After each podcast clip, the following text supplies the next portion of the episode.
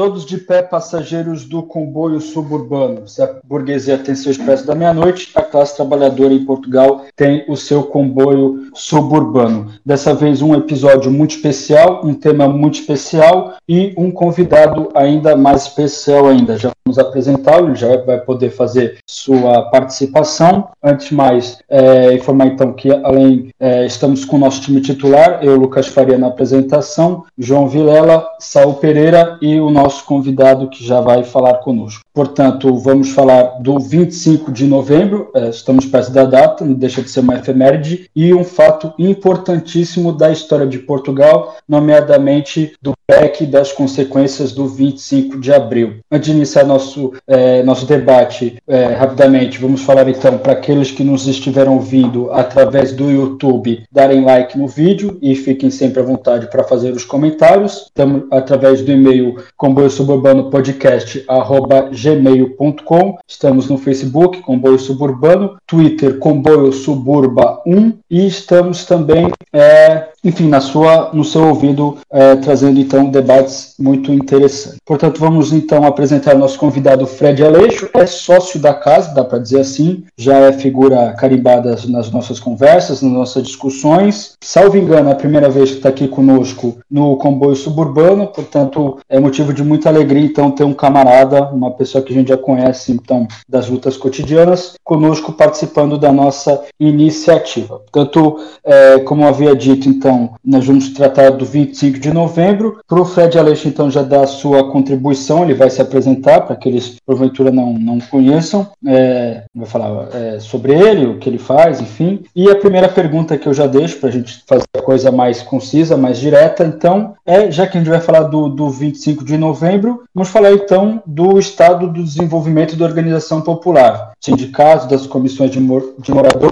do SUV, Soldados Unidos Venceremos, ou seja, dentro dos atores políticos inseridos no 25 de novembro, que deu o, o fato político é, conhecido por ter dado é, término ao PREC, do período revolucionário em curso, quais que eram, então, a, falar um pouco do contexto, quais que eram os atores envolvidos pelo lado da classe trabalhadora. Bem-vindo, Fred. Fica à vontade, então, para fazer, é, iniciar a sua intervenção. Meu nome é Frederico Aleixo,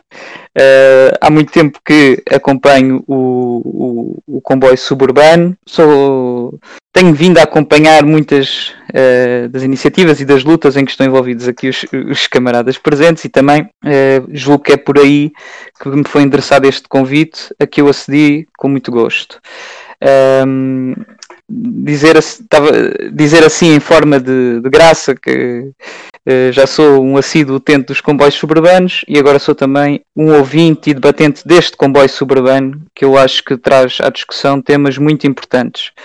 Um, Uh, em relação à pergunta uh, que o Lucas me fez, eu queria uh, primeiro fazer aqui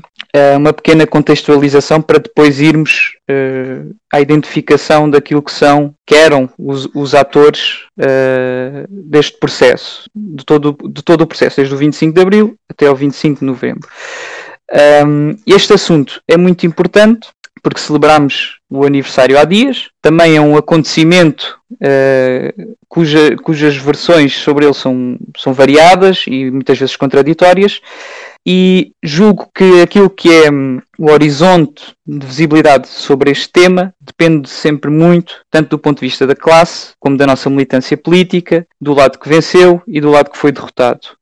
Um, para muitos, o 25 de novembro foi uma recuperação dos valores de abril e que sem ele a democracia estaria em perigo, uh, estava iminente uma ditadura comunista. Um, para outros, foi uma contra-revolução que visava atingir o PCP e puxar o, o travão de mão dos avanços revolucionários. Para outros, foi só um desfecho inevitável, tendo em conta a correlação de forças. Então, para identificar uh, as forças em presença e que acabaram, por assim dizer, no guiar uh, ou ter um, um papel importante no, no, no desenvolvimento uh, de todo este processo, Uh, é preciso, desde já deixando aqui um, um, um, um, aviso que, pelo menos na minha opinião, uh, eu, eu contraponho um bocadinho àquela, àquela historiografia tradicional que, de certo modo, exacerba o papel do indivíduo. De ter uma visão mais holística, mais sistemática daquilo que aconteceu e de olhar mais a classe como sujeito.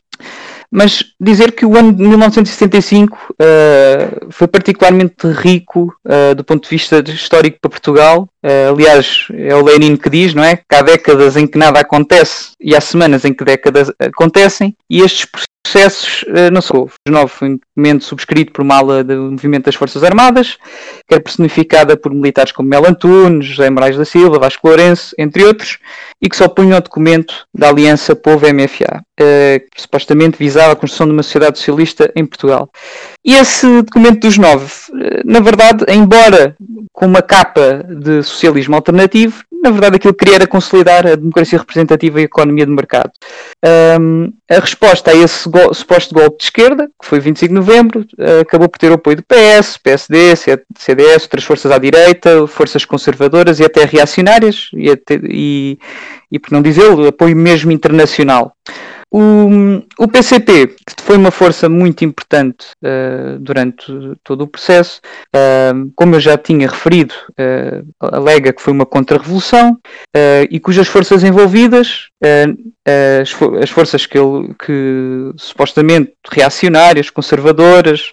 que estavam do lado contrário às conquistas de Abril, fortalecidas por aquilo que foi a Assembleia Constituinte em 25 de abril de 75, aproveitaram as tensões sociais uh, para romper com essa aliança entre o povo e o movimento das Forças Armadas. Essa ruptura uh, foi, nas próprias palavras de Álvaro Cunhal, e cito. Uh, aliás, foi propiciada por duas. Uh, essa ruptura foi propiciada por duas razões, e vou citar Álvaro Cunhal, onde intervieram dois fatores que iriam agudizá-lo, desenvolvê-lo e conduzi-lo logicamente até um confronto violento. Um foi a pressão e influência da direita reacionária, colando-se aos chamados elementos moderados, e outro foi a pressão e influência dos esquerdistas, pseudo-revolucionários colados à esquerda militar. E só aqui nós já temos a identificação de, de várias forças uh, que estavam presentes. Uh, embora eu, eu, queira depois aprofundar um bocadinho mais naquilo que eram as classes e como é que elas estavam representadas nestas forças. Uh, o, o, Francisco Martins Rodrigues tem uma visão. Uh, eu podia ter escolhido outras versões também sobre a leitura do 25 de Abril e sobre aquilo que, que era a identificação de, das, dos vários atores, mas o Francisco Martins Rodrigues também eu escolhi o Francisco Martins Rodrigues, que também tem uma, tem uma leitura muito interessante. Uh, aliás, vou começar até por uma frase dele que ele diz que o 25 de novembro foi brando porque a contra-revolução não tinha muita energia, mas também porque não havia muita revolução para destruir. Um, e, aqui, e aqui, se calhar, já, já, já vemos aqui uma certa, uma certa discordância com aquilo que era a versão do, do PCP. E o, este processo para Francisco Martins Rodrigues. Uh, foi um processo, uh, eu diria quase que inacabado, ou que passou à margem do seu potencial, uh, e, e, daí que a repressão tenha sido branda, e ele inclusive por várias vezes fez questão de salientar, mesmo por exemplo para o desfecho do 20, para que o 25 de Abril obtivesse o sucesso que teve e a participação popular que teve, foi muito importante, por exemplo, o peso da luta dos movimentos de libertação em África e depois também a, a participação do povo, caso contrário, não, sa não saberemos até se, que tipo de transição para a democracia teríamos tido. Um, então, muito, muito, resumidamente, o processo, o PREC, não é? O processo revolucionário em curso e o seu desfecho acabou por refletir um pouco um, na visão do Francisco Martins Rodrigues, um equilíbrio na luta de classes entre o proletariado urbano e rural e a burguesia, que se expressava também na disputa de correntes internas uh, do movimento das Forças Armadas, e ele atribui à impotência da esquerda o facto de nenhuma força representativa do proletariado ter tido a capacidade de liderar este processo com uma linha política independente. Um, afinal, cabo, a pequena burguesia acabou por uh, tomar um pouco a liderança deste movimento popular, um, sendo que a burguesia, uh, representada pelo PS, PSD, CDS, uh, mais, mais outros movimentos que nós também tivemos no verão quente, movimentos terroristas, até como a LP, um, e com o apoio internacional de americanos e alemães, conseguiu uh, pôr ponto final ao PREC. Eu, por enquanto, vou, vou, vou ficar por aqui, depois vou, vou espero ter tempo para, para entrar noutras questões, mas obviamente que uh, à esquerda uh, este problema que o Francisco Martins Rodrigues aponta de que havia efetivamente uh, uma classe operária juntamente com, com os setores da classe trabalhadora tinham interesse em fazer avançar a, a, revolução a revolução iniciada em abril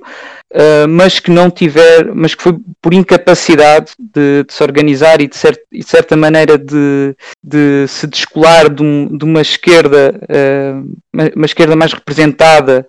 Uh, pelo, pelo Gonçalvismo ou pelo PCP, uh, que nunca teve, teve verdadeira intenção de, de rumar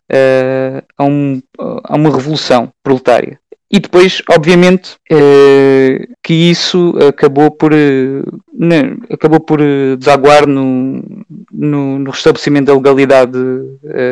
democrática e, e, depois em tudo mais que vamos ver mais à frente, desde revisões da Constituição de 76, ao abrandamento das conquistas, ao recuo de algumas, etc. Mas por enquanto fico-me por aqui. Obrigado, Fred. Foi de fato um, uma contextualização muito, muito bem feita, muito interessante. Bom, agora vamos falar do outro lado, né? Se a gente falou da, da situação, contexto do campo proletário, ou do campo da, das classes trabalhadoras, da, não só no, no 25 de novembro como no PREC, agora a gente tem que falar também do outro lado, né? O lado, o lado contrário, que é a,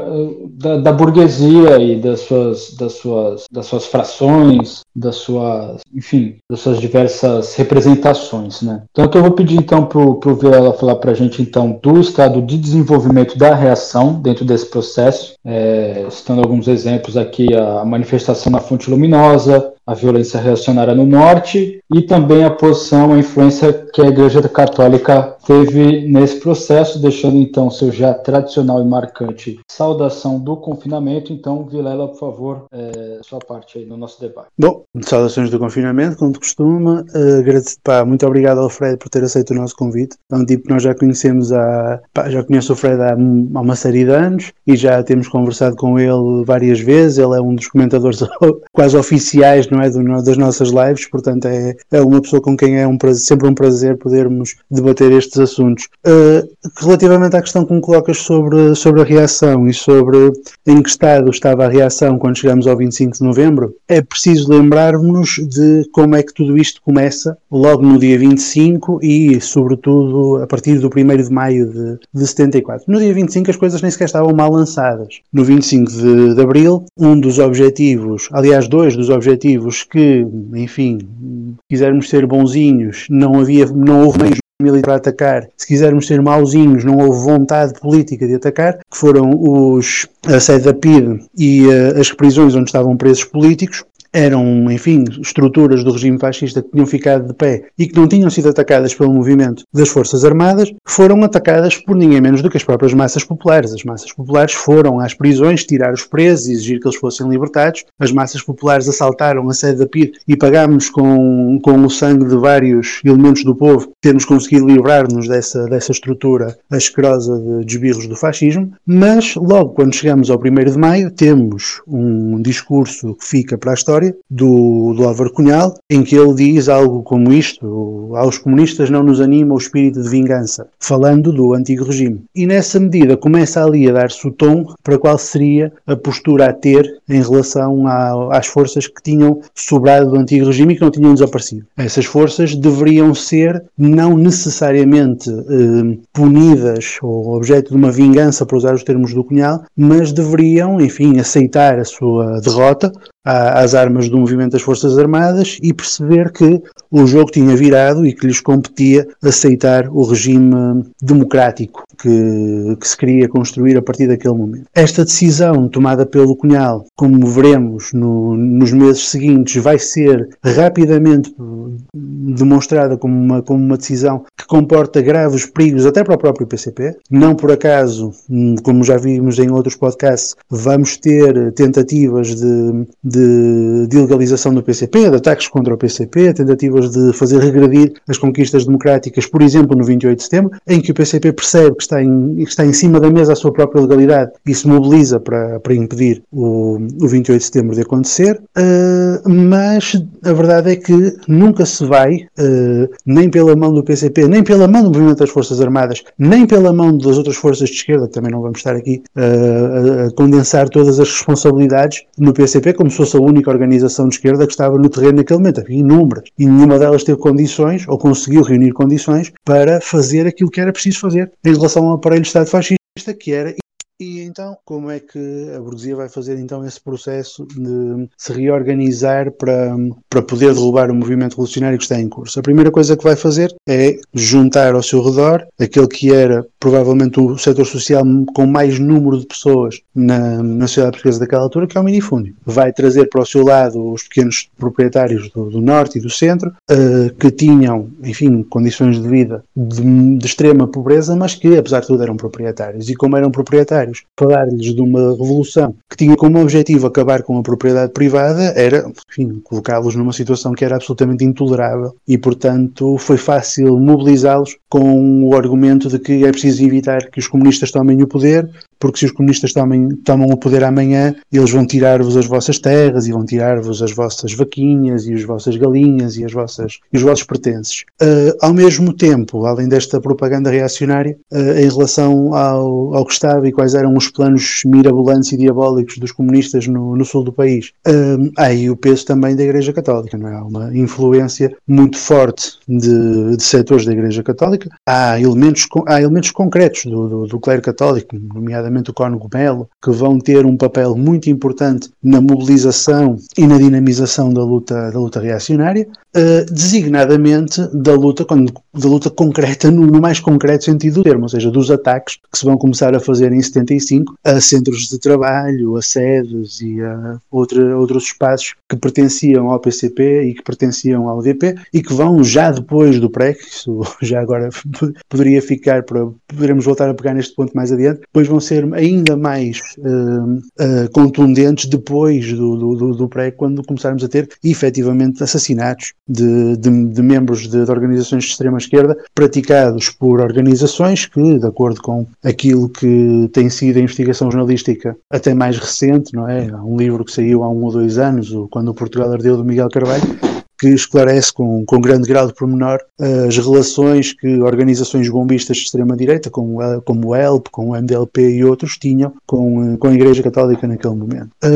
E, portanto, aquilo que vai acontecer do lado da reação é precisamente a exploração, primeiro, de um erro estratégico grave da parte da, da esquerda, de considerar que não se deve ter espírito de vingança para com as forças do, do fascismo. A esquerda não tem um objetivo, não tem, não tem uma intenção e muito menos uma estratégia de reprimir e impedir que as forças fascistas possam reorganizar, como não tem essa intenção nem essa estratégia, as forças fascistas vão reorganizar-se. E vão reorganizar-se em torno de um movimento popular minifundista no Norte, às costas da Igreja Católica, e vão ter depois uma, como dizia o Fred há pouco, e com razão, uma importante um, alavanca na sua atuação, que são as eleições de, para, para a Assembleia Constituinte. Quando se fazem as, as eleições de 25 de abril de 75 para a Constituinte, as uh, forças, enfim, as forças reacionárias, porque o eram, do, do PS e do PPD têm a esmagadora maioria dos votos, mesmo o CDS, que era uma força mais à direita ainda do processo e que, e que se tinha recusado a assinar o Pacto MFA partidos, o que para aquele momento era já uma demonstração muito grande de, de, de, de oposição ao processo revolucionário que estava, que estava a decorrer, mesmo o CDS vai ter uma votação bastante considerável e, portanto, começa a perceber-se, através dos resultados eleitorais, que a influência social desses três partidos era muito grande, era consideravelmente superior à influência social do, P, do PCP, à influência social do MDP-CDE, à influência social da UDP. Portanto, aí esses partidos tinham uma, uma influência social muito circunscrita no espaço e muito insuficiente para levarem o processo revolucionário até ao fim. De maneira que o que se vai fazer é, hum, escudado nessa vitória eleitoral um processo de uh, atacar o, qualquer foco de radicalização da revolução e atacar mesmo, atacar com força. De modo que, hum, e com isto termino numa frase, temos uma esquerda que não quer uh, partir para, para a liquidação do, do, do, do, da estrutura de Estado fascista quando ela está fragilizada e, portanto, temos uma estrutura de Estado fascista que se reorganiza e que parte para o ataque, uh, ganhando no 25 de novembro. Obrigado, Vilela. É, mas já abusando da tua posição, teu lugar de fala enquanto historiador, é, já que a gente então já fez o contexto tanto das forças, vamos dizer, da esquerda, pelo lado das classes trabalhadoras, e pelo lado da direita, das forças reacionárias, da burguesia ou atuando em favor dela, vamos falar então, eu sei que, que é, um, é um tópico bem complicado, tem muitas versões contraditórias, já já a gente vai ter a contribuição do Saul que está só esperando para enfim, para contribuir com o nosso debate, mas, é, enfim, na divisão aqui da nossa, enfim, do nosso, do, do, do nosso episódio, então, já pedi para tu, então, já engatar e falar, é, engatar do português do Brasil, né? Ficou meio estranho, enfim. Para já seguir, então, no pique e falar, então, do 25 de novembro de 75 em si, do dia e do que de fato teria acontecido. Eu sei que é complicado, além das versões contraditórias. É um fato, é um, é um, é um acontecimento histórico muito relevante. A gente poderia aqui ficar horas falando do 25 de novembro e não, não chegar a grandes conclusões, mas para você então, para nossa audiência, então, a gente tem um pouco mais de, de acúmulo histórico sobre o que aconteceu naquele dia. Por favor, Vera. Opa, tentando dizer muito em pouco tempo, o que é sempre difícil, basicamente o, o a partir do, do verão de 75 começa a haver um, uma aceleração do processo revolucionário, não é? A partir do, creio que é em agosto ou julho ou em agosto que se cria o quinto governo revolucionário, uh, peço desculpa, o quinto governo provisório do Vasconcelos, que é um governo que praticamente só tem uh, elementos do PCP e partir, depois tem também elementos do MDP-CDE, mas é um governo do qual estão ausentes os, os elementos do,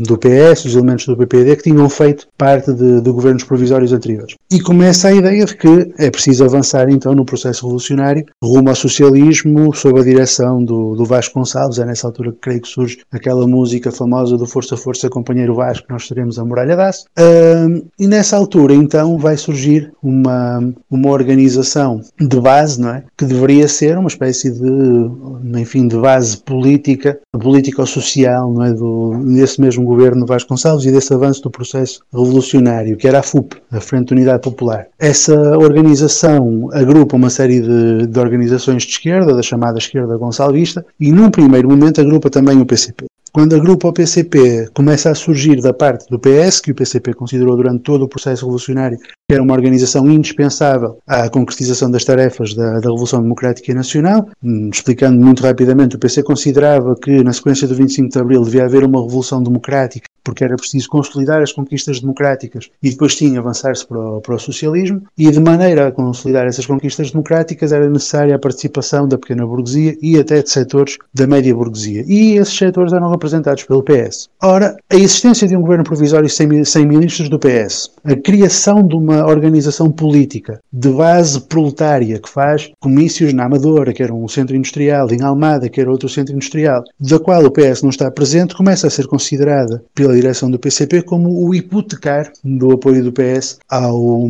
ao, eh, ao processo revolucionário e isso poderia levar, de acordo com a interpretação que o PC fazia daquele processo histórico, à derrota do processo revolucionário, porque, e cito, estava a seguir uma deriva uh, sectária ou obreirista por parte do, do Vasconcelos. Assim sendo, o PC vai abrir portas a que o Vasconcelos saia do quinto governo e suceda ao quinto governo sexto, que é o governo do Almirante Pinheiro de Azevedo, uma figura figura, enfim, mais ou menos caricatural da, nossa história, um, um, postal ilustrado, para falar bem e depressa, uh, e quando esse quinto governo, esse sexto governo toma, toma posse, começam a surgir vários, uh, vários atos não é, de resistência e de, enfim, falando também bem e depressa, a, a reação começa a tomar freio nos dentes assim que, assim que se apercebe que deixou de haver o, governo do Vasconcelos, que deixou de haver uh, unidade do MFA, porque ela também desaparece nessa altura, e há de facto uma confusão geral entre oficiais que querem ir para a esquerda, oficiais que querem ir para a direita, e então a direita percebe é esta a hora em que nós podemos avançar, é esta a hora em que nós podemos assaltar o poder. Para o fazer, há uma série de, de coisas que acontecem acontecem sucessivamente. Há uma série de PIDs que conseguem fugir, estavam presos na cadeia de Alcoentre e conseguem fugir. Há uma série de mobilizações populares, um pouco por todo o país, como eu dizia há pouco, de assaltos a sedes do PC, de assaltos a sedes do UDP. O Mário Soares convoca uma manifestação imensa para, para a Fonte Luminosa, em Lisboa, na, na Alameda, para a qual acorrem todos os partidos que os possam passar pela cabeça. Acorre o Partido Socialista, o PPD, o CDS, o próprio MRPP vai a essa manifestação, o ELP vai a essa manifestação, o Patriarcado de Lisboa apela à participação nessa manifestação. Portanto, há ali uma, um empurrar do, do, do processo no, nos, nos meses a seguir à queda do quinto governo. E, como é evidente, tudo isto vai começar a criar reações do lado da, da esquerda e concretamente da esquerda militar. Com essa, uma das reações que, que vai ter é de facto o surgimento do chamado uh, grupo do COPCON, que é um grupo que está contra o, o, grupo dos nove e que tem como objetivo, expresso, posto num papelinho, avançar na direção de uma, de uma revolução socialista. Assim que esse grupo do COPCON se forma, o comandante do COPCON, o Hotel Saraiva de Carvalho, é retirado de funções e, enfim, com o objetivo de o, de o, de o anular, porque se considerava, e isso era verdade, que o hotel era, na esquerda militar, o, o, o oficial que tinha mais prestígio e mais capacidade de fazer moça se, se decidisse fazer um contragolpe àquela investida da, da direita. Quando o hotel é retirado do poder, aqui os, os acontecimentos começam a ficar um pouco mais, uh, enfim, mais difíceis de ler. Aquilo que acontece é que há uma mobilização dos paraquedistas que saem à rua exigindo a,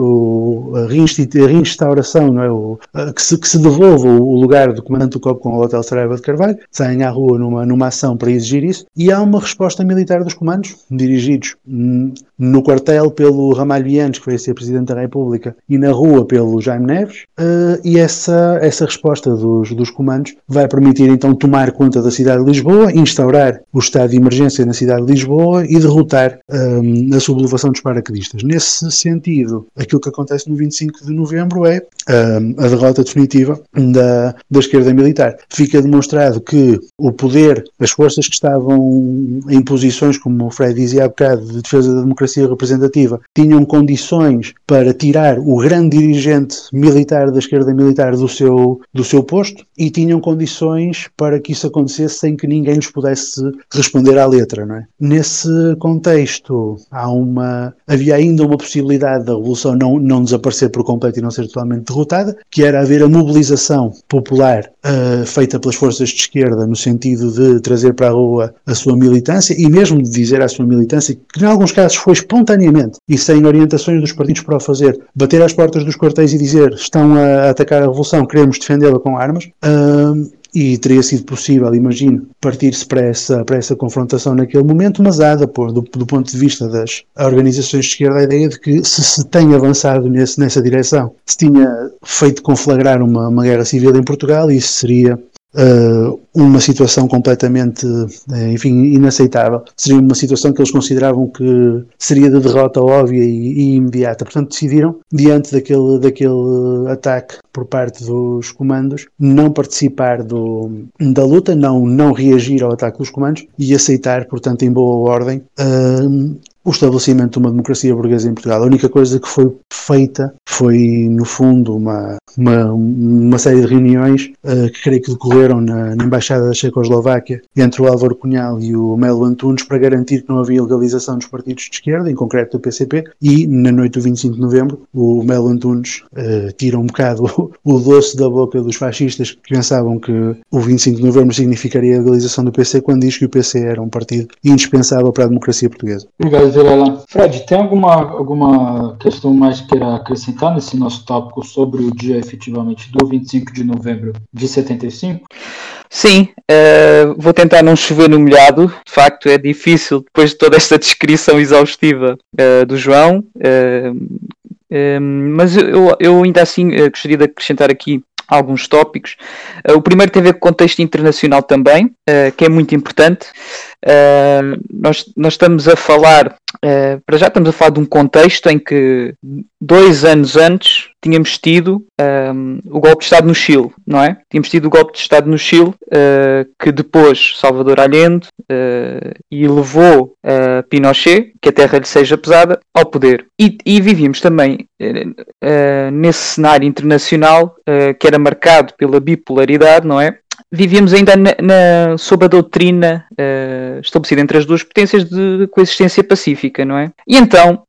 ainda que houvesse a preocupação uh, tanto dos Estados Unidos como de outras potências europeias em relação ao futuro de Portugal e da radicalização do processo, a verdade é que também, e isto tem que ser dito, não se pode dizer que em algum momento uh, Moscovo, a União Soviética, tenha tido um papel uh, preponderante nesse, naquele processo. Uh, não, não me parece. Aliás, uh, corrijam-me se estiver errado, acho que, por exemplo, nunca esteve em questão, ou nunca estivemos perto de sair da NATO, por exemplo. Por outro lado, também dizer que para os acontecimentos que para os acontecimentos do 25 de novembro uh, for, houve, houve um conjunto uh, de iniciativas, de protestos, de lutas populares que, uh, que também, de certo modo, incentivaram a que a, burguesia e as suas forças uh, respondessem, não é? ou seja, tudo muito bem, há, temos aqui um conjunto de atores importantes, como o PCP, o Gonçalvismo, o Otelo, a esquerda militar em geral, mas também é preciso dizer que tivemos situações de, de controle operário, comissões de moradores, organizações de base proletária que tiveram, que tiveram um papel muito ativo e que, e que de certo modo uh, até levaram a que muitas vezes uh, o próprio PCP e até o, o próprio Gonçalvismo tentassem de certa maneira uh, eu diria, amenizar um pouco o clima tenso, principalmente no verão quente. Uh, mas só assim, a, título de a, a título de, de, de lembrança, ou, ou, só dizer aqui, por exemplo, um, o grupo de trabalhadores da SACOR, um, a Comissão de Trabalhadores da Lisnave, uh, podia, podia também falar da EFASEC, enfim, Comissão de Trabalhadores da Cintura Industrial de Lisboa, lembrar, por exemplo, uh, que no dia 11 de novembro, já estávamos em novembro, No, durante o sexto governo provisório, uh, liderado pelo Almirante Pinheiro de Azevedo, nós temos a manifestação de trabalhadores da construção civil, que cerca a Assembleia Constituinte, uh, a pedir, a exigir aumentos salariais. episódio esse que ficou marcado pela célebre frase do, do Pinheiro de Azevedo, que ele diz: é uma chatice, não gosto de ser sequestrado, é uma chatice. Um, e tivemos, e tivemos ainda, ainda também outros episódios, desde o 25 de abril até o 25 de novembro, vários episódios onde, onde se demonstrava que uh, não era por falta de vontade da classe operária e de outros, e, e de outros setores da classe trabalhadora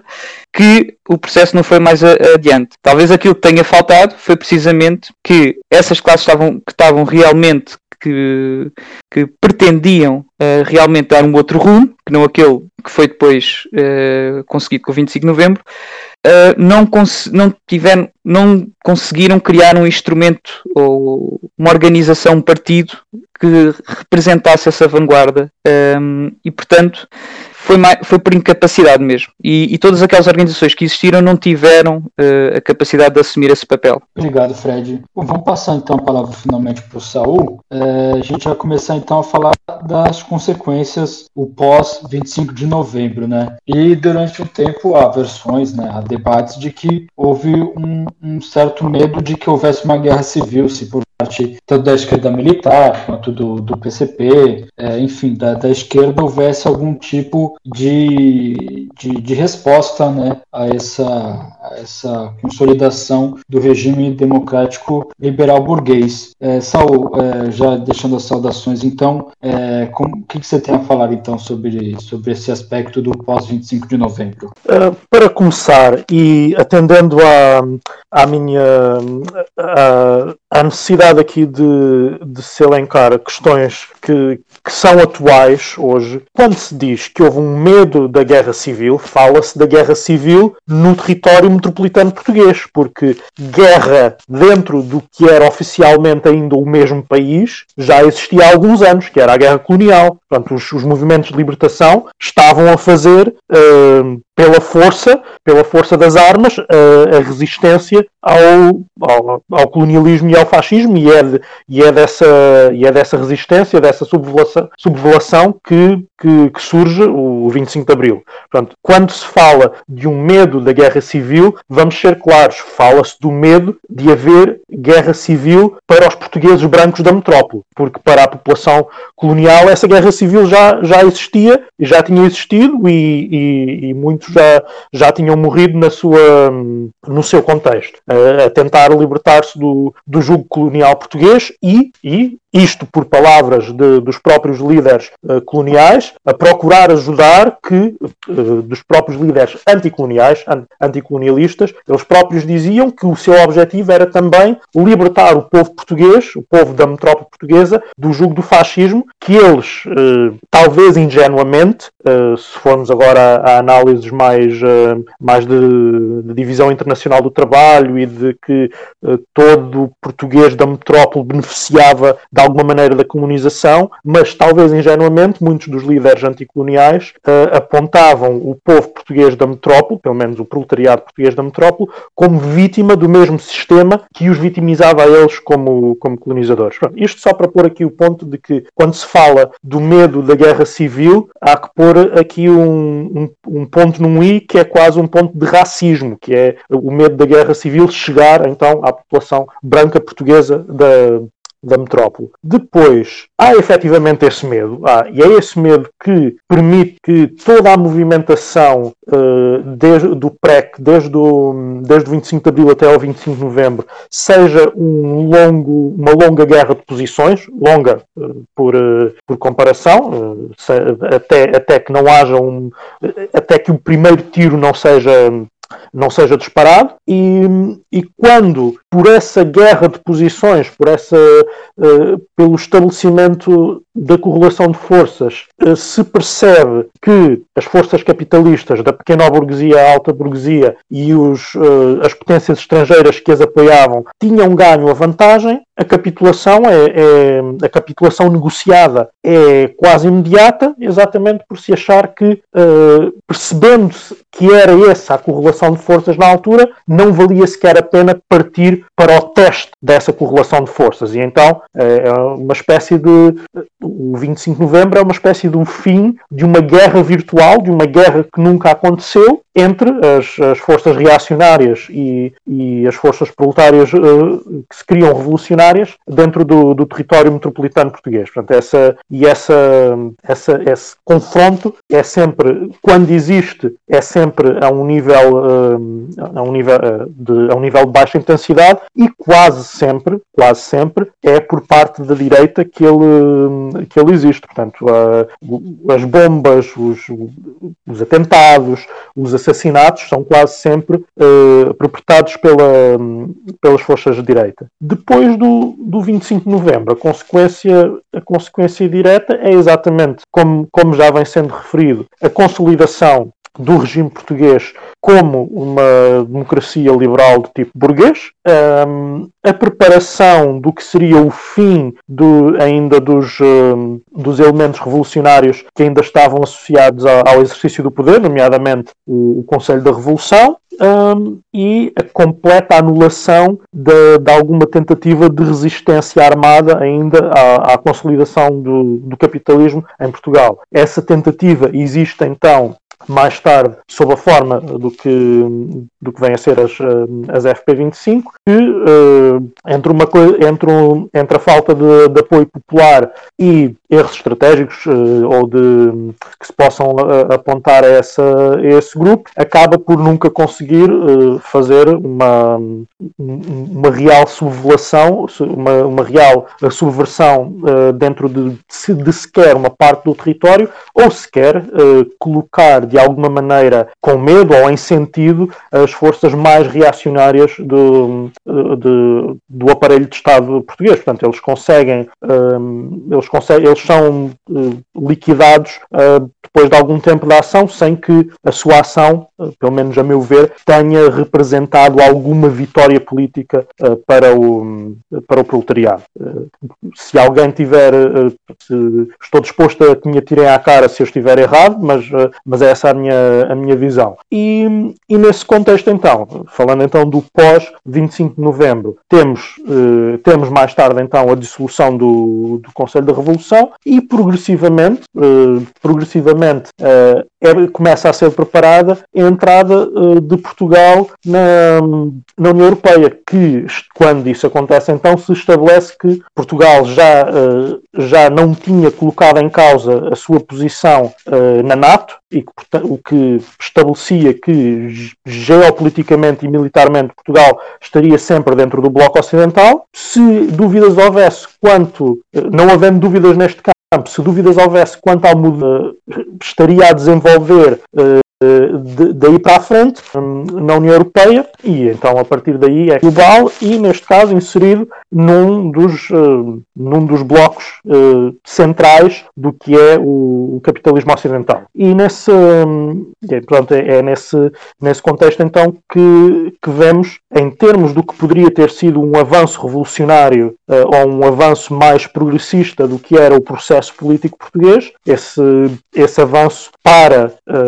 para no 25 de novembro e é sistematicamente e progressivamente Uh, uh, bocadinho a bocadinho vai sendo uh, vai sendo eliminado e ainda hoje ainda hoje existe da parte da direita as tentativas de eliminar mais bocadinhos que ainda possam ter sobrado desse desse processo. Só para terminar, o 25 de novembro acaba por ser um, uma efeméride extremamente anacrónica, uh, num sentido, é o único dia em que a direita admite que Portugal é uma democracia liberal capitalista. Em todo o resto do ano, 364 ou 5, conforme os bissextos, dias do ano, uh, a direita, a aula de, mais à direita do, do PSD, o CDS e agora a Iniciativa Liberal e o Chega, uh, continuam a dizer que Portugal é uma, um, um, inferno socialista, uma ditadura socialista, em que é, é, impossível o capitalismo existir e alguém uh, ser capitalista ou fazer negócios. Na, no dia 25 de novembro, vem então dar as suas grandes loas ao dia em que se garantiu que Portugal seria, nas palavras deles, uma democracia, nas palavras interpretadas como deve ser, uma democracia liberal burguesa. E, portanto, fica aqui muito. torna-se. chega a ser estranho interpretar esta, esta, esta dicotomia, não se percebe bem. Uh, onde é que cai então o regime português? Se nessa tal ditadura socialista que eles estão sempre a falar, ou, ou se na, nessa democracia liberal que eles uh, sistematicamente uh, elogiam nesta, nesta data em específico. Obrigado, Saulo. É, o, essa, esse final da fala do Saulo me lembrou. Um, a gente vai falar mais disso, mas me lembrou um dia desse um post de um camarada. Ele, eu, ele, eu não vou falar o nome dele. Ele tá aqui, mas eu não vou falar o nome dele. E aí um acho que era um post alguma coisa sobre, sobre a Venezuela, e aí alguém do bloco de esquerda foi lá e falou: Mas você apoia o regime venezuelano? Ou era da Coreia do Norte? Acho que era da Coreia do Norte. Você apoia o regime da Coreia do Norte? Eu perguntei para ele: Você apoia o regime português? Ele falou: Lógico que é um regime democrático e tal. Eu falei: tá, Está tudo dito ali, né? Enfim, vamos, vamos falar disso já. É, pergunta então fica agora para o Fred Aleixo, nosso convidado, então, para falar então como que foi o papel da esquerda e de qual esquerda nesse recuo aí pós 25 de novembro. Qual, qual esquerda que recuou, qual esquerda que negociou e é, quais foram os termos, enfim, como, como, como, que, se, como que a esquerda então é, parlamentar e a não parlamentar então se, se posicionou aí referente a essa, o 25 de novembro. Por favor, Fred. Uh, muito bem. Um, de facto, o, o Saúde já tocou aí em alguns pontos importantes. Uh, eu diria que uh, a, partir, a partir do, do 25 de novembro, não é? do, do restabelecimento Uh, do restabelecimento da, da normalidade uh, na ótica, da, na ótica de, dos vencedores, da democracia liberal, uh, de tudo isso.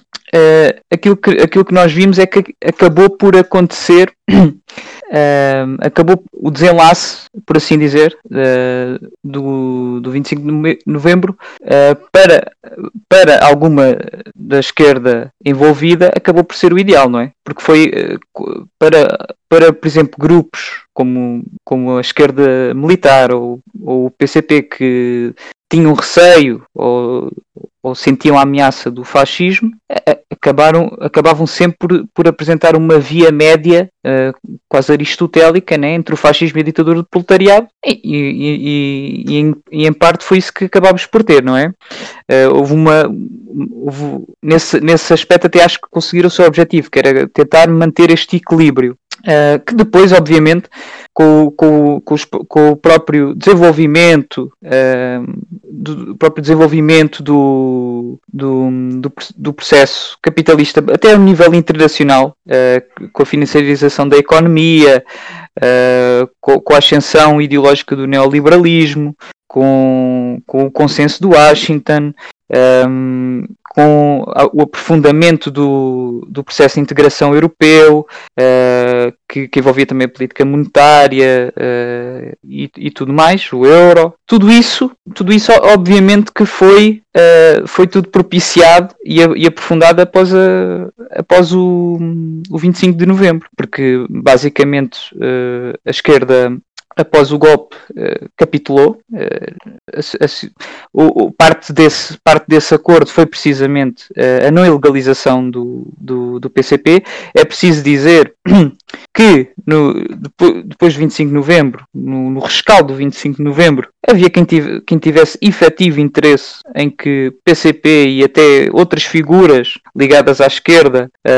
e à extrema esquerda, como eles diziam, fossem liquidadas há relatos disso. Uh, por exemplo,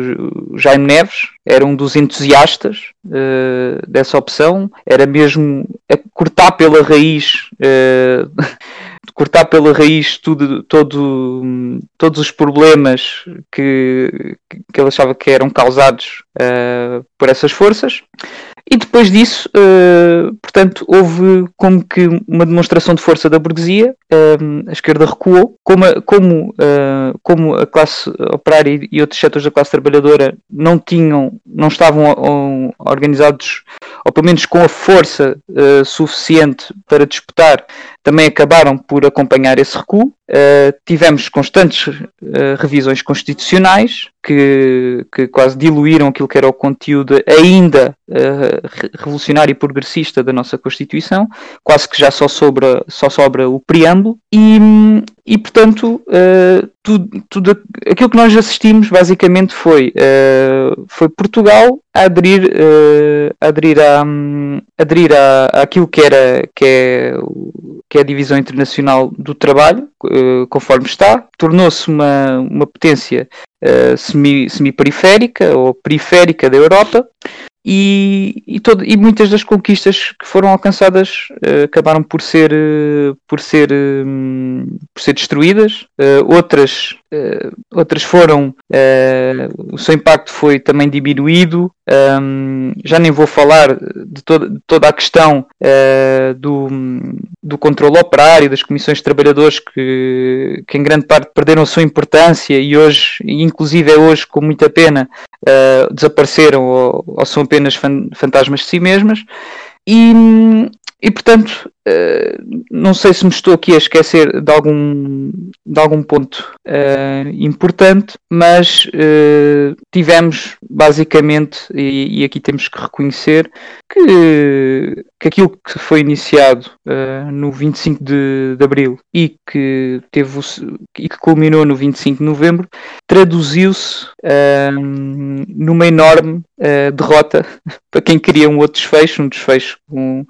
que um desfecho que, hum, que, era que se manifestasse numa, numa revolução proletária, não é? E pronto, um, estava aqui a tentar me lembrar de,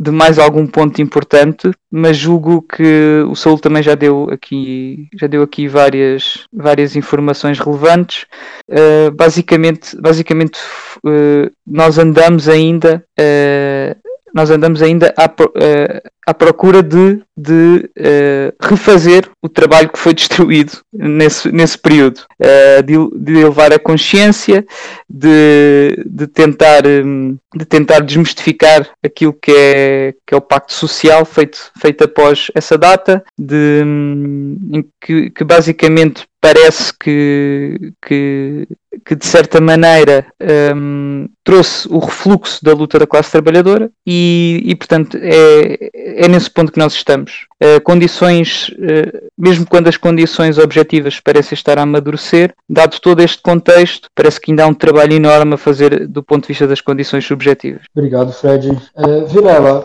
uh, nomeadamente até 1982 houve um processo muito agudo de destruição, acho que dá para usar esse termo, desmantelamento das conquistas da Revolução. Pode falar um pouco desse, desse processo, por favor? A palavra destruição é a mais adequada de todas. Aliás, não haveria outra que fosse tão certa como essa. O que se vai passar a seguir ao 25 de novembro, o que é muito interessante, porque nós temos uma direita que nos diz sistematicamente os excessos do, de 75, os excessos do PREC, que nos fala daquele ano como se nós tivéssemos tido, sei lá eu, um, um, um, período de jacobinismo em que andaram a, a cortar a cabeça aos burgueses na rua, em que parece que estamos a falar de um processo que foi de enorme radicalidade e na realidade não foi, quer dizer, a verdade é essa, não houve, uh, quando, quando a gente se lembra daquela frase do hotel a dizer se eu sabia o que sei hoje tinha levado os burgueses todos para o campo pequeno, isso não aconteceu nem nada de parecido, portanto aquilo que nós tivemos foram de facto processos de ocupação de fábricas, processos de ocupação de terras, processos de ocupação de, de casas abandonadas ou de terrenos onde se construíram casas uh, populares, as tais casas decentes de que se falava na altura, mas esse processo não é de nenhuma forma um processo violento ou pelo menos não é um processo que se pareça em nada com a violência de que se revestiu e de que ninguém fala, uh, o desmantelamento do, do ano e pouco de, de pré que nós tivemos. Se nós pensarmos no que foi, como eu dizia há pouco, a violência bombista de 76, as mortes mesmo de militantes de esquerda com bombas do ELP e do MDLP, se nós pensarmos no que foi o processo, já no final dos anos 70, de desmantelamento da reforma agrária no Alentejo, onde também houve mortes, onde também houve uh, violências de toda a ordem, onde houve cidades onde, foram, uh, onde foi colocado praticamente o estado de sítio, como Campo Maior, creio recordar, onde houve quase uma ocupação militar, onde se recorreu a, a, se recorreu a arsenal do exército para, para reprimir os camponeses, onde houve helicópteros a sobrevoar herdades em atitudes provocatórias, onde houve peças militares, onde houve chaimites e tanques uh, nos campos do Alentejo a tentar meter medo também aos camponeses. Quer dizer, isso sim foi um processo de uma imensa violência e só, e só com essa violência de resto é que se conseguiu uh, partir de vez a reforma agrária do Alentejo e restabelecer, ou melhor, nem sequer se restabeleceu nada. No fundo, aquilo que aconteceu no Alentejo a partir de então foi uma, uma destruição completa e acabada da economia agrícola que havia ali.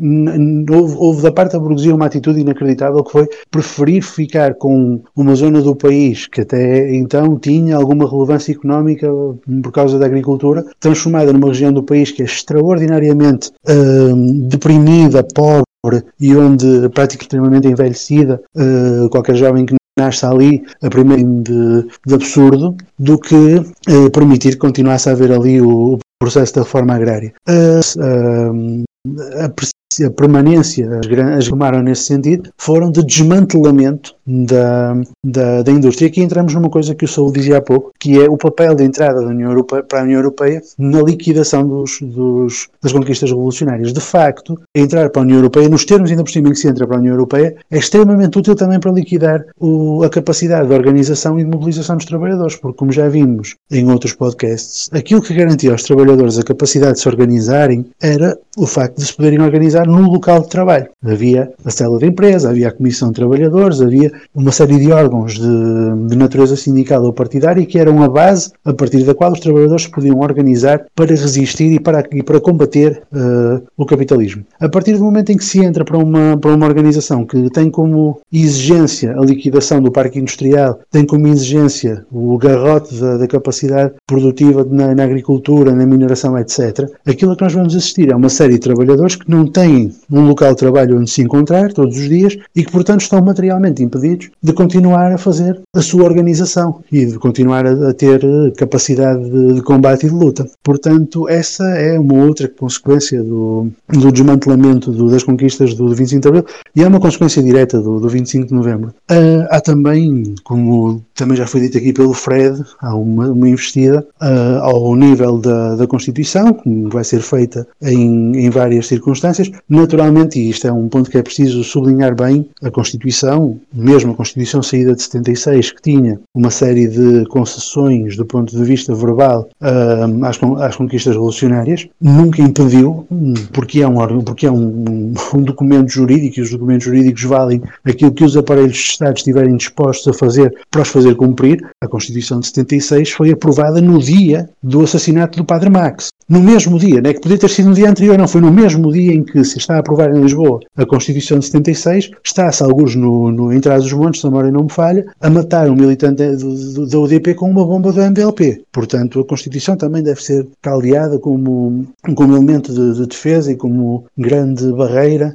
que, que pode impedir o, os avanços da reação. É, se o aparelho de Estado quiser que seja, se o aparelho de Estado não estiver para aí virado, a Constituição não é defesa nenhuma. Mas mesmo assim, na possibilidade remota que seja de alguém um dia pegar no texto de 76 e o levar a sério, a verdade é que a, a reação também não quis correr esse risco. E de facto, logo em 82 faz uma, mudança, uma revisão profundíssima da Constituição em que retira uma série de conquistas que já lá estavam e ao longo do século XX até à última, que penso que foi em 2006, uh, que foi feita, há uma, uma, quantidade enorme de alterações que vão sendo feitas, todas no sentido de esvaziar a Constituição dos seus elementos mais progressistas. E, portanto, é isto. São estas as consequências do, do 25 de novembro. Num primeiro momento, uh, uma enorme violência contra uh, a organização popular e contra as conquistas populares, em concreto contra a reforma agrária. Depois, a tentativa, através de, de alianças internacionais, de, de consolidar um, um modo de organização da economia que impedisse os trabalhadores de se organizar organizarem. Isso vai ser feito com a União Europeia e já tinha começado antes, com as duas intervenções do FMI, em 77 e em 83, onde, enfim, a pretexto de estarem a cumprir planos de austeridade do FMI, se vão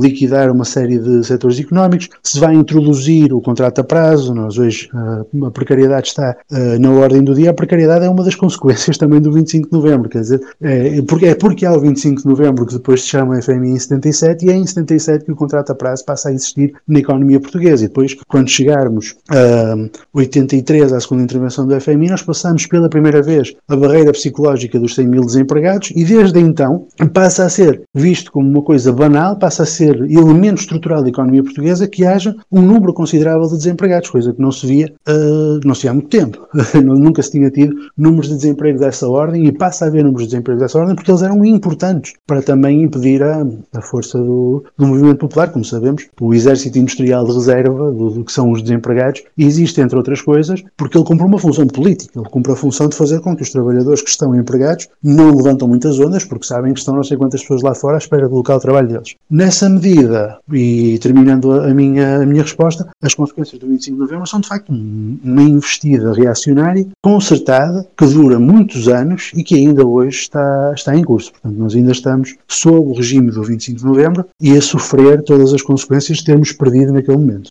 Obrigado, Vilela. Acabou já adiantando um pouco, então, a última pergunta que seria, será para os participantes. É, vou começar, então, pelo Saul, então, pedir para responder essa última pergunta, já deixar, então, as considerações finais e, eventualmente, alguma dica cultural. Tanto, Saul, é, nós hoje em Portugal vivemos sobre o regime do 25 de abril ou vivemos sobre o regime do 25 de novembro? Obviamente que vivemos no, no regime do 25 de novembro, e não só no regime do 25 de novembro, como no regime das, um,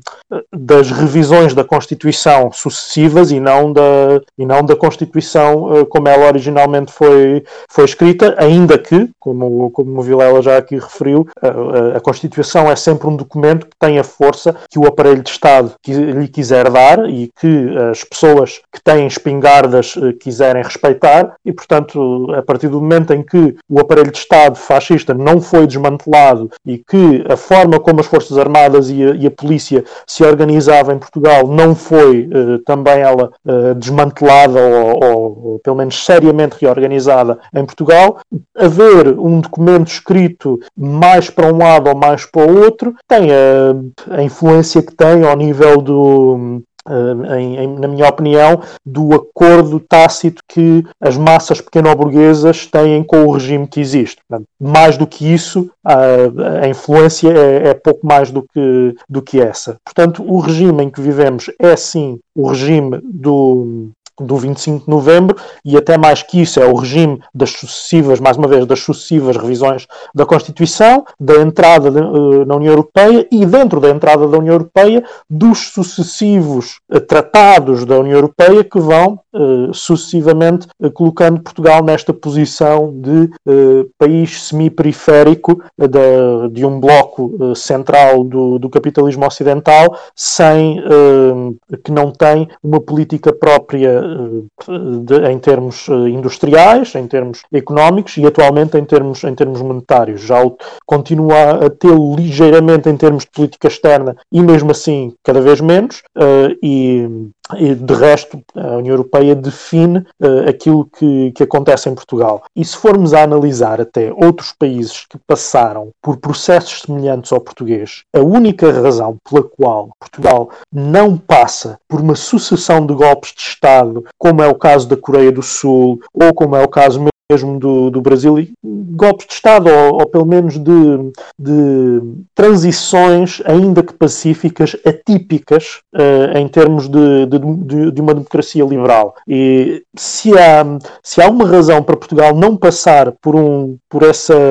por, por, esse, por essa sucessão a partir dos anos 80, é o facto de Portugal estar na, na União Europeia. Portanto, a União Europeia define a política, uh, a política como ela, a grande política como ela tem que acontecer uh, a nível de Portugal e para, para a política, para o, o, a Assembleia da República, os presidentes que são sucessivamente eleitos, sobra uma gestão de regime extremamente limitada uh, que é que, vai sendo feita uh, umas vezes mais para, para um capitalismo distributivo, outras vezes menos e, e, e chama-se isso a disputa esquerda-direita uh, que existe que existe dentro de dentro de,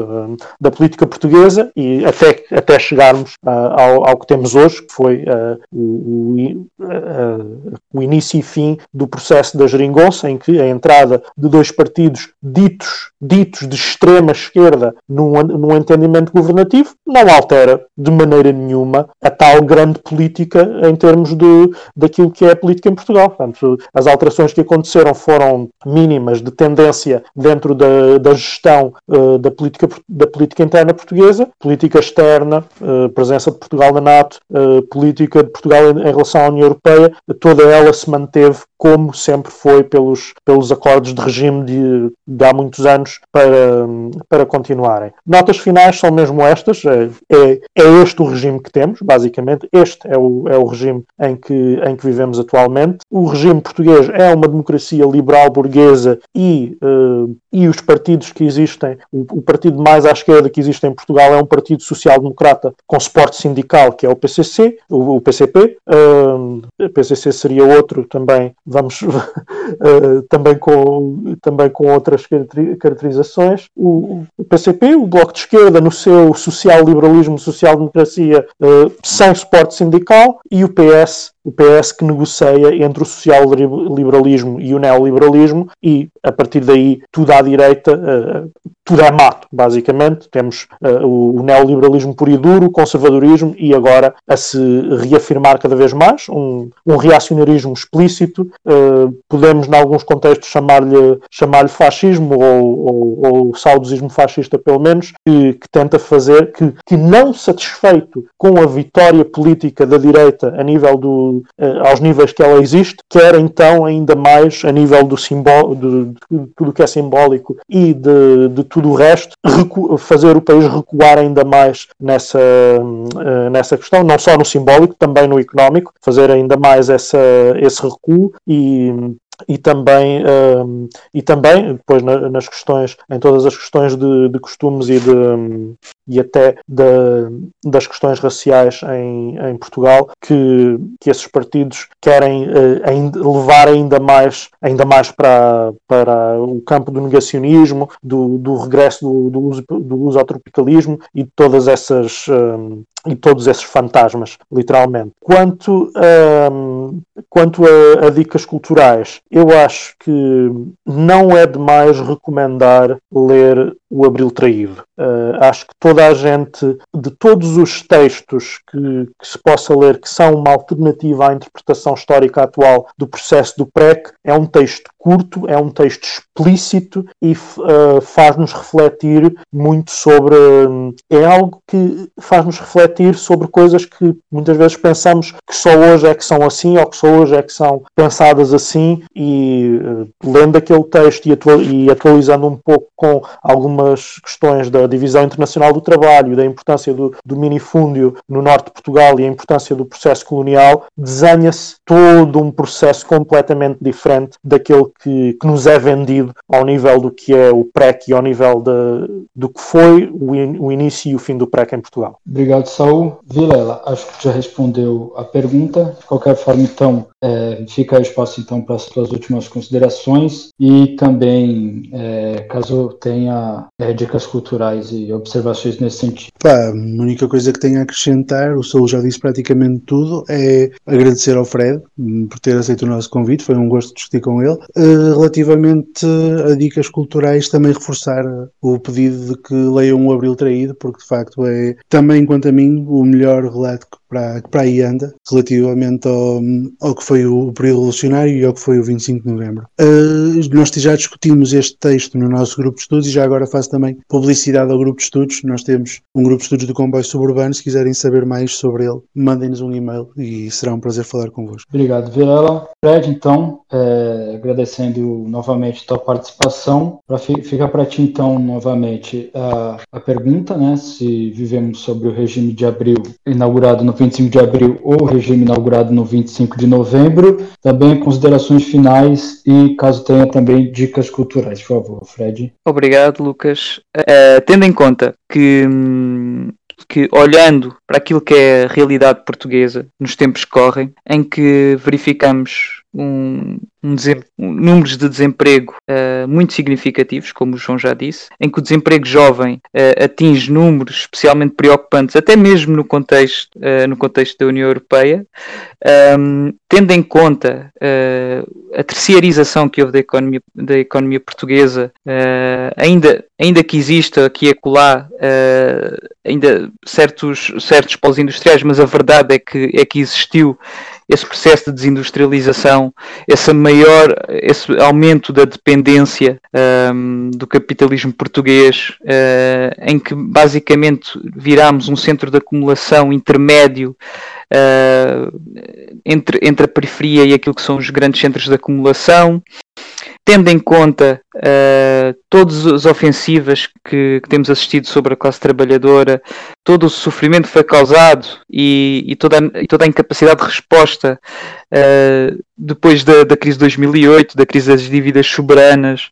uh, depois de tudo isso, tudo aquilo que nós estamos a assistir agora também com a pandemia, em que, em que basicamente estamos uh, de mãos atadas e quem está e quem está a tomar o controle de todo este processo e a forma como se vai recuperar entregando fundos europeus ao capital para que ele gire à sua, à sua vontade aquilo que é o futuro, o futuro da recuperação portuguesa após a pandemia, tendo em conta tudo isso, tudo em, tendo em conta tudo aquilo que o, que o João e que o Saúl disseram,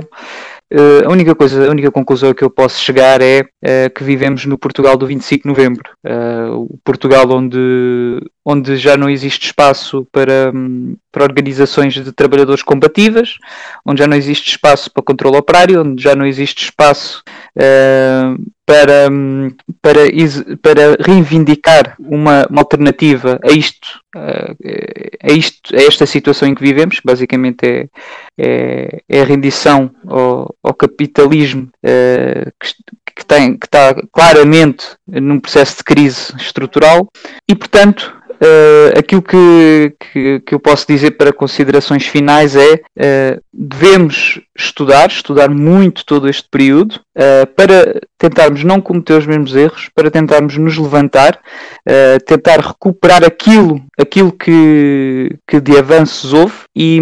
e tentar acumular forças para no momento certo avançarmos e, e, e podermos aí sim uh, lutar contra uh, os mesmos que fizeram 25 de novembro. Dicas culturais. Eu não, eu não estava muito preparado. Eu tenho, eu, não sei. Um, deixa pensar.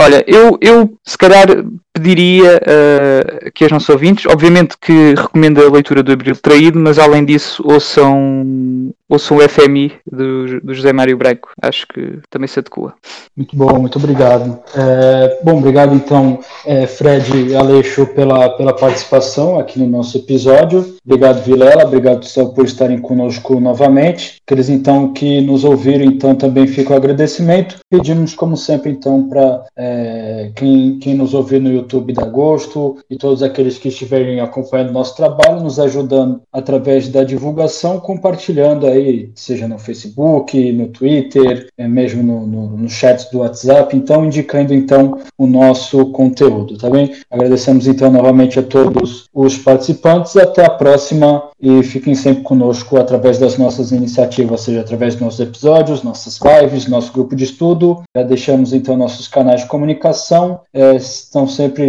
à disposição para aqueles que, estiver, que tiverem propostas, ideias, discordâncias, enfim, é, sempre disposto a manter a comunicação com a nossa audiência. Muito obrigado a todos e até a próxima.